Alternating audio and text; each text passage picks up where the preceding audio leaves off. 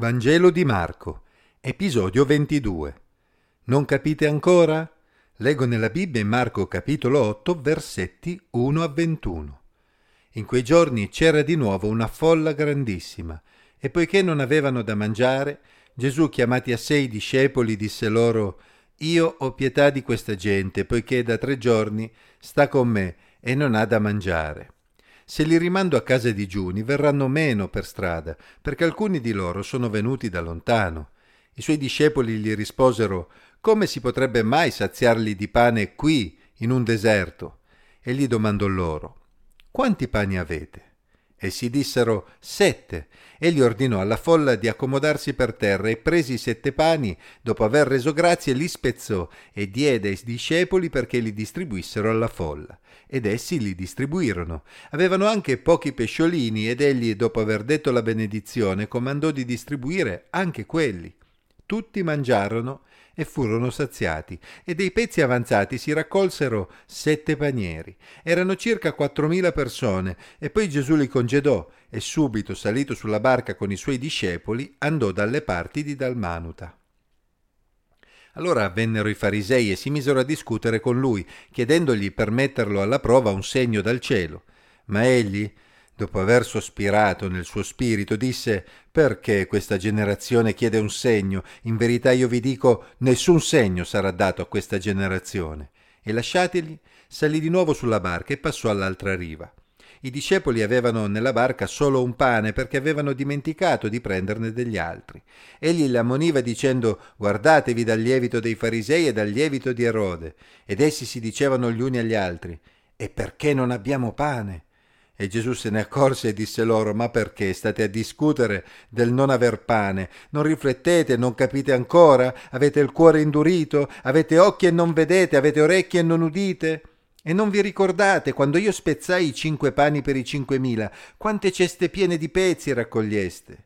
Essi dissero, dodici. E quando spezzai i sette pani per i quattromila, quanti panieri pieni di pezzi raccoglieste? Ed essi risposero, sette e diceva loro, non capite ancora? Quando si vuole che i propri studenti acquisiscano bene una lezione, talvolta è necessario ripetere alcuni concetti.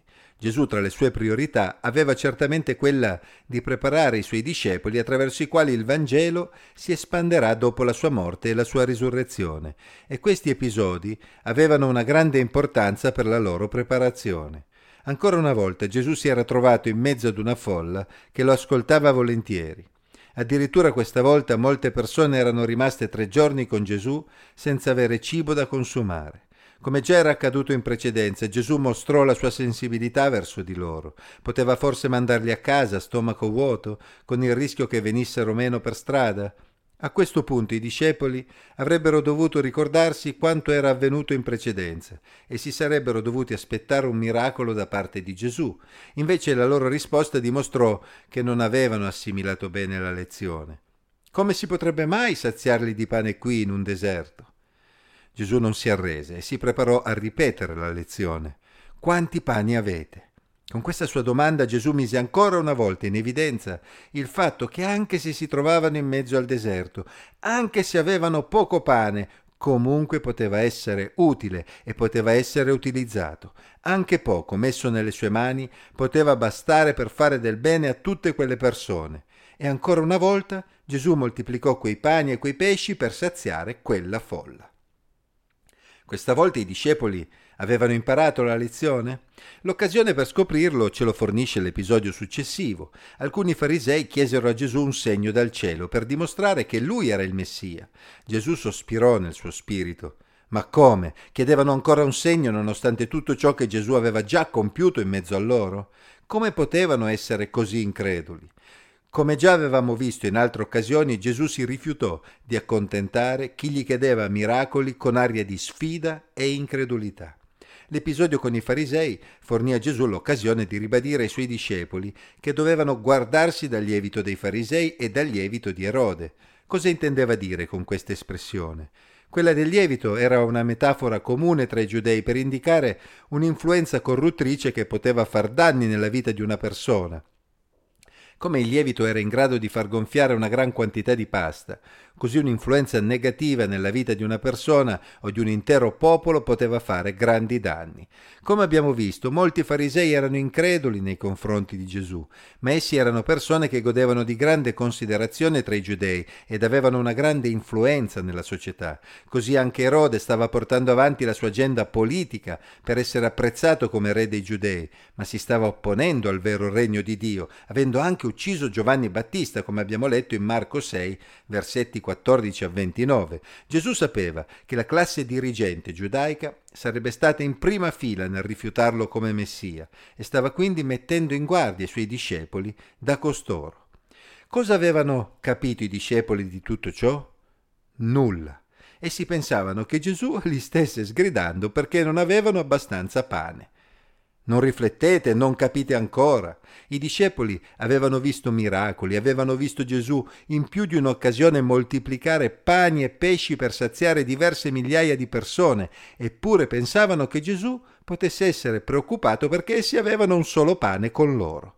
Era chiaro che i discepoli non avevano ancora assimilato bene la lezione. Nonostante tutto il tempo passato con Gesù, essi non dimostravano di essere molto più avanti nella fede rispetto ai farisei, che avevano incontrato poche ore prima.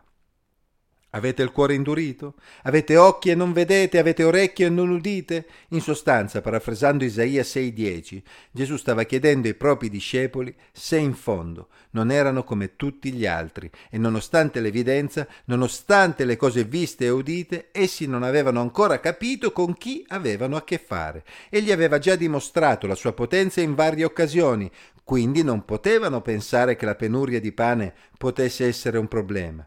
E diceva loro, non capite ancora? Era evidente che fino a quel momento non avevano ancora capito del tutto con chi avevano a che fare, ma quel giorno Gesù aveva aggiunto un altro tassello alla loro preparazione. Dopo la sua morte e la sua risurrezione, tutti questi tasselli torneranno alla mente dei discepoli, i quali avranno poi un quadro completo che permetterà loro di riconoscere anche la divinità di Gesù. Non dobbiamo essere troppo frettolosi nel giudicare i discepoli di Gesù. In fondo noi non siamo tanto diversi da loro. Quante volte Dio ha mostrato la sua potenza nella nostra vita, eppure, alla prima occasione in cui le cose sono andate diversamente da quanto ci aspettavamo, abbiamo dubitato e ci siamo chiesti perché Dio non intervenisse. Noi esseri umani dimentichiamo in fretta le benedizioni di Dio e talvolta non siamo in grado di discernere l'azione di Dio nella nostra vita. Abbiamo occhi e non vediamo, abbiamo orecchie eppure non udiamo. Non capite ancora? Prendiamo per noi stessi questa domanda di Gesù e ricordiamocene quando ci troveremo in situazioni in cui il dubbio potrebbe insinuarsi nella nostra vita.